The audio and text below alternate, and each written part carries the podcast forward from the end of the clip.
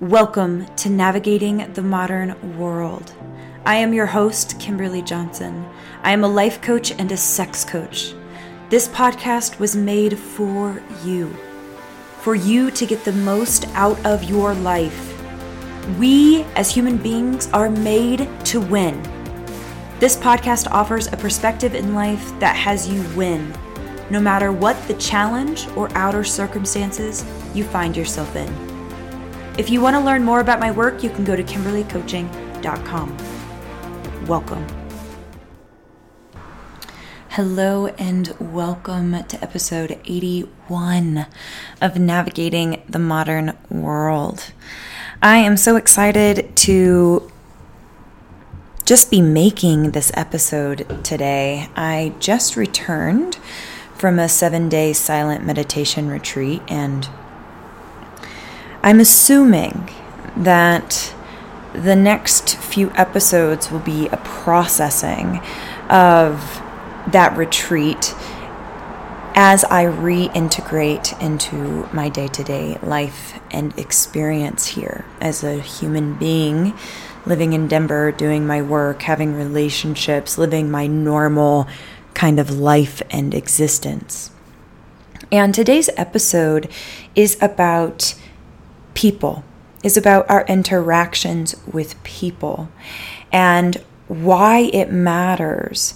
And I named the title of this podcast, Leaving People in Awe, because we all have a deep desire to be connected to people and to make a difference. And when we leave people in awe, we truly leave them in a state of being present to their truest nature, to the nature of the beauty and awe of the world.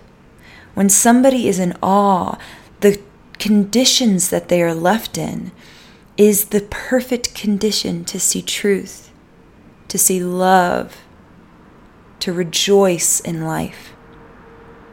And I want to start today's episode with a poem. This poem is by a woman named Ellen Bass, and it's called If You Knew.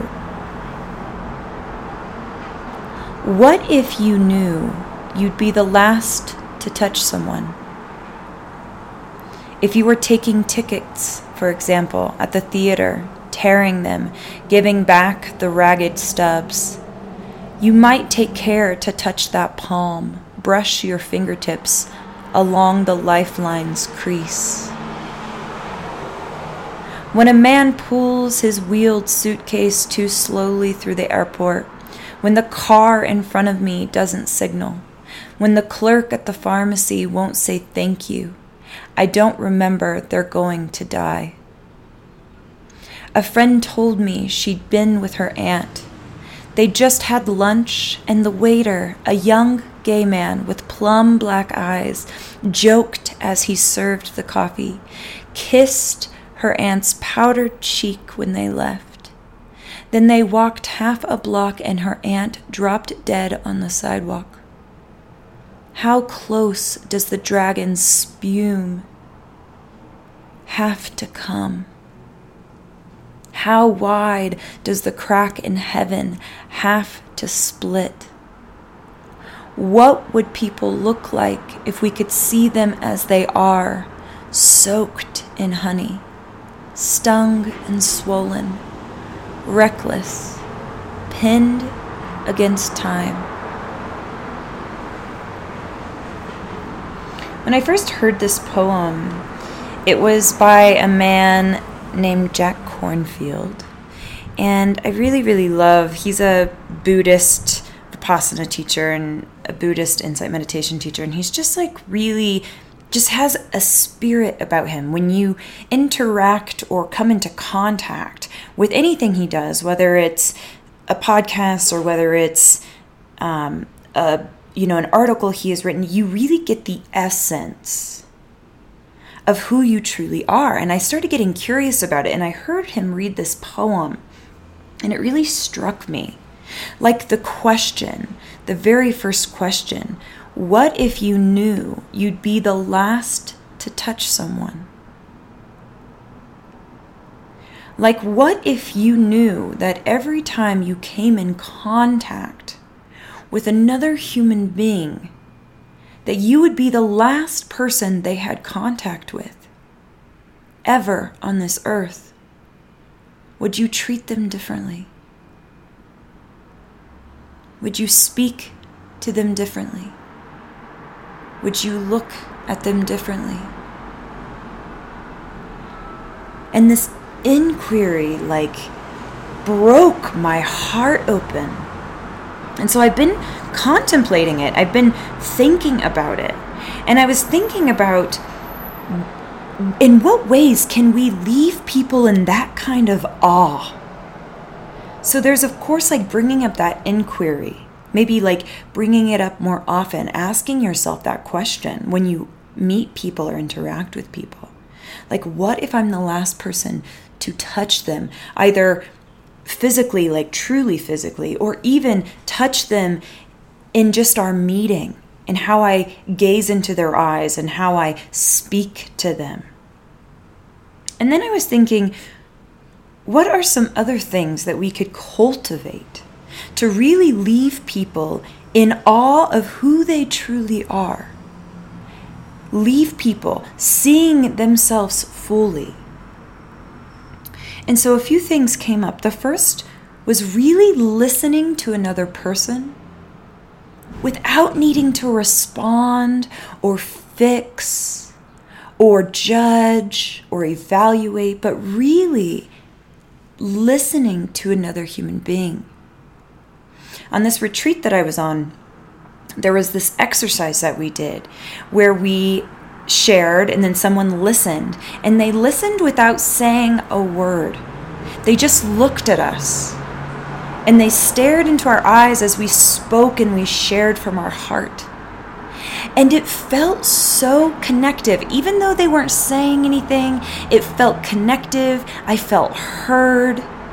It was so beautiful. And what if we could practice listening to people without thinking about what we're going to say next, without needing to fix what their maybe challenge in life is, without needing to prescribe something to them that we think would help them, but really just holding a space where that person understands that they are heard and seen. And my Buddhist teacher at this retreat said something really beautiful. He said, listening is actually the bridge between our mindful practice, so like a meditation, and our everyday life. Like, when we listen, it is an act of meditation to really hear someone and place our direct attention on them. And that to me is so beautiful, and I could see how it would leave someone in awe of who they are, like, I'm heard, and who you are. The other thing that came up was looking at this person in awe of them. Like, really being in awe of them. Looking at their face and their facial features, that this is a unique human being that is not only completely unique, but also completely connected to you. And so their face is different than your face. And really, like, maybe even take a minute to look at their hands and their eyes and think about a few things. Think about, what have those eyes seen in this lifetime? What has their hands touched and experienced in this lifetime? Thinking about all the things that this human being has gone through, and that they, like you, have felt joy, and they, like you, have felt complete sorrow and sadness. And they, like you, are a complete, beautiful human being. Like, really getting interested and curious about the person, like being in awe of everything they've lived and done and said and seen and touched and created and mourned. How many tears have those eyes cried? How many deaths have those eyes seen? How many hands have those, how many children have those hands touched? How many pieces of food have those hands created? Like really getting curious and in awe of the being in front of you. Another thing that came up was allowing yourself to share with this human being. So after you listen and you take them in, then opening your own heart and sharing yourself just as authentically and honestly and vulnerably. Not making it have to mean anything, not being worried about what they'll think, not being worried about holding back, but truly opening your heart and sharing with them who you are. How often do we do that? How often do we take the time to pause and say, what could I say right now that is truly an expression of who I am? So I can not only share in this person, like how they shared to me, but like really give myself fully to them in this moment. And you probably know this. You've been around somebody who shares, like really shares. Like you know who they are by the things that they say. You know who they are by the way that they show up in the world. Like they are sharing who they are as a gift. And getting curious about how you too can share yourself as a gift to this person and to humanity.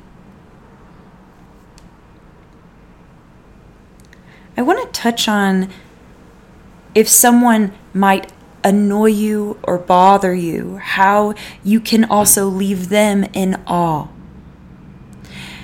First of all, the people that challenge us the most are our greatest teachers. Because when people are nice and kind, it is actually really easy to be nice and kind. When people are how we want them to be, it is easy for us to show up how we want to be. But when people don't act how we want them to or expect them to, that begins to create the space to practice. Like really practice. And how we can do that, how we can leave those people in awe too, both not only leave them in awe, but us be in awe of them. Instead of being annoyed by them, like really choosing, like I'm going to find awe in this person.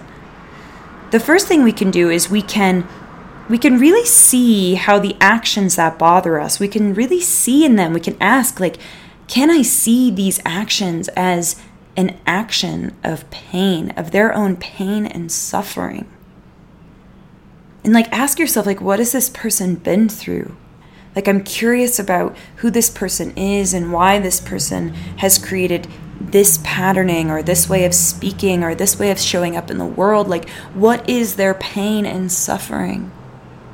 And what this does is it cracks your own heart open to compassion. And to the ability to see that when people act unskillfully, it is because of their own fear. It is their own insecurities. It is their projection of the things that they suffer from inside of themselves. And it's our job to see past their projections. It is our job in human beings to see their true nature. Not what they project, not the things that they're saying in pain or insecurity. But really be able to see and label those things. Like, oh, I can see this person's like acting in fear or acting in rejection or acting in insecurity or acting in abandonment. Like really, it is our job to see people and we can label those things. Like, okay, I see this person and I see they're acting out in fear. And Move those things aside, knowing that it's not their true nature. Because you too, my friend, act out in fear, act out in insecurity, act out in fear of abandonment. Like we, every single human has their version of that. And we do not want to be treated by our version of that. So we also need to be considerate of not treating others based on their version of that. But really see it, move it to the side gently, like a curtain that your grandma made. Like move it away gently to the side and look for their truest nature. Look for their goodness. Look for their innate goodness that every human being has and is born with.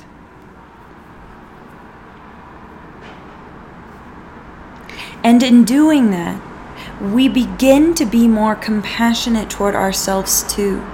When we begin to move away other people's challenging ways of being and see their goodness underneath, knowing that it doesn't make them a bad person or an unworthy person, we begin to experience the same situation with ourselves. Like we too have these things that can be moved aside that are not us, that are simply patterns that we've been taught. And see what is underneath, what is true about us.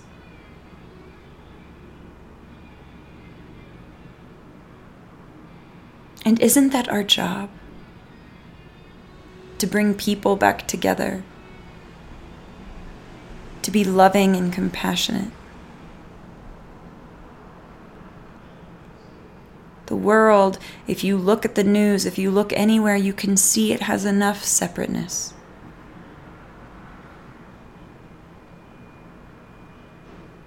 The last thing that I want to bring up is, why does this matter? And I want to say that it matters because it approaches life from this place of fragility and impermanence. Like in the poem, we actually don't know what will happen later today, later this hour. We actually do not know what will happen when we leave the person we are with right now. We actually have no idea. We think that we know, and sometimes we have good idea. Yet the reality is that we don't actually know. Life is beyond fragile. Life is impermanent. Everything comes and goes. And that includes human beings. Human beings we know, human beings we don't know, ourselves. And to treat another, as I quote the poem again, as if you were the last one to touch them. And I'm going to read this stanza one more time to kind of send it home. When a man pulls his wheeled suitcase too slowly through the airport, when the car in front of me doesn't signal, when the clerk at the pharmacy won't say thank you, I don't remember they're going to die.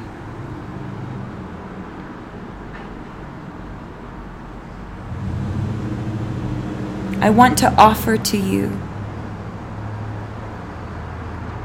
that you begin noticing your interactions with others and getting curious how you can be present, fully engaged with each being you come across. Because this moment is actually all that we have. This moment, this breath, this interaction is it. And how you show up matters.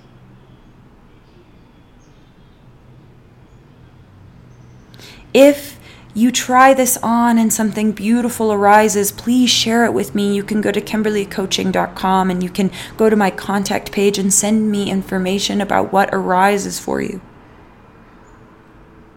And if this podcast in any way moved you or touched you, I would be deeply grateful if you went to iTunes on your computer and you rated this podcast or you wrote a review about this podcast. I am so deeply grateful you are here. Who you are matters. The way you walk in the world matters. The words you speak matters.